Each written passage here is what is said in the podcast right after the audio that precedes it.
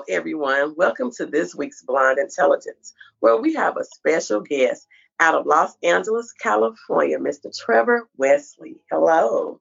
How you doing? Thanks for having me. I am doing fine. Thank you for coming. How about you start out with telling everyone a little bit about yourself?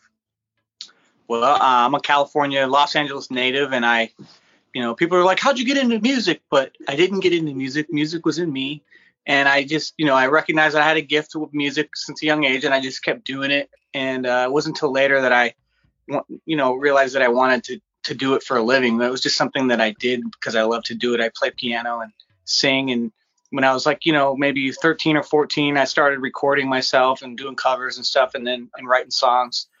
And I've just been doing it ever since. And uh, I have a song that went viral um, a few years ago called "Chivalry Is Dead," and I wrote and produced it. And you know, I'm just continuing as technology keeps growing. Like it's so accessible for artists to create music now, and the competition is there's so many people doing music, and so now it's I'm really trying to tap into ways of being, you know, I'm great at music, but now that's like, you know, 20% of it really, because it's about promotion and marketing and networking and all that kind of stuff. So just doing what I can. So, actually, how long have you been in the industry?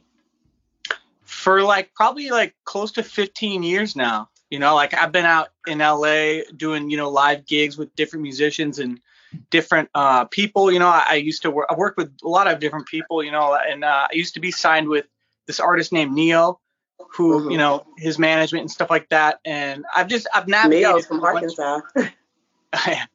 from different situations, you know, but it's it's kind of hard to find the right you know situation that's going to be the thing, you know, because everything I've ever been involved with, I was thought like this is it, you know, and so I'm just taking it one day at a time.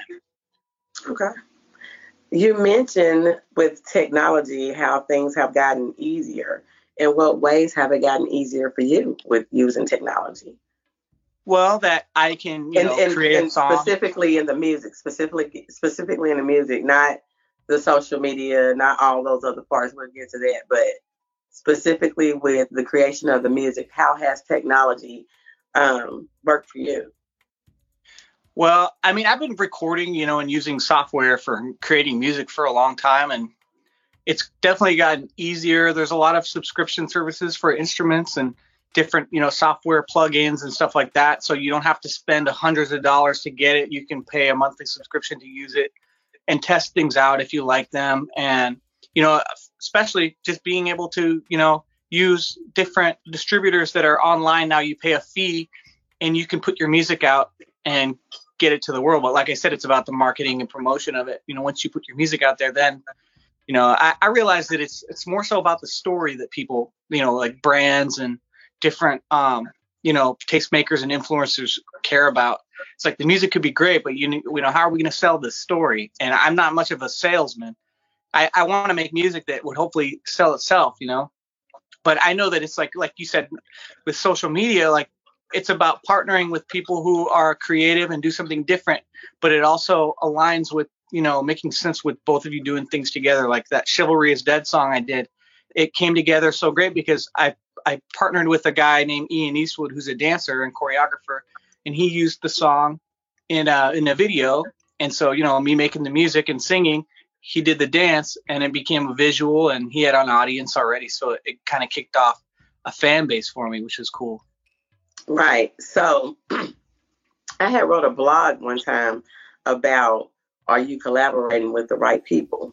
So tell me out of everybody that you have collaborated with, who do you think was the most beneficial?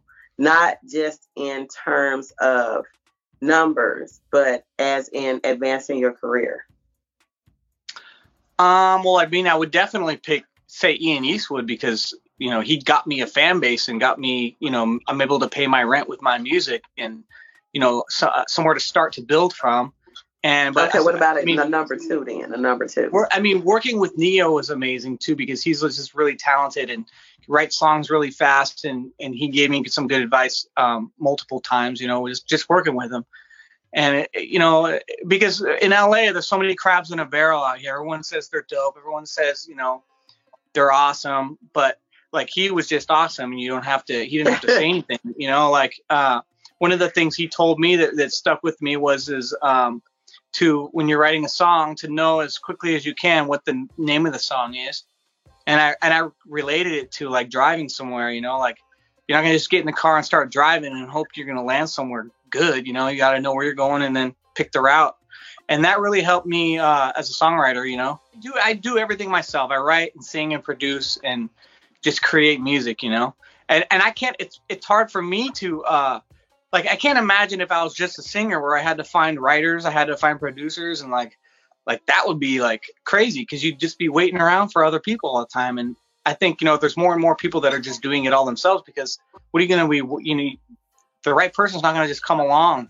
You got to be working and doing things yourself for things to move forward. You know. Okay.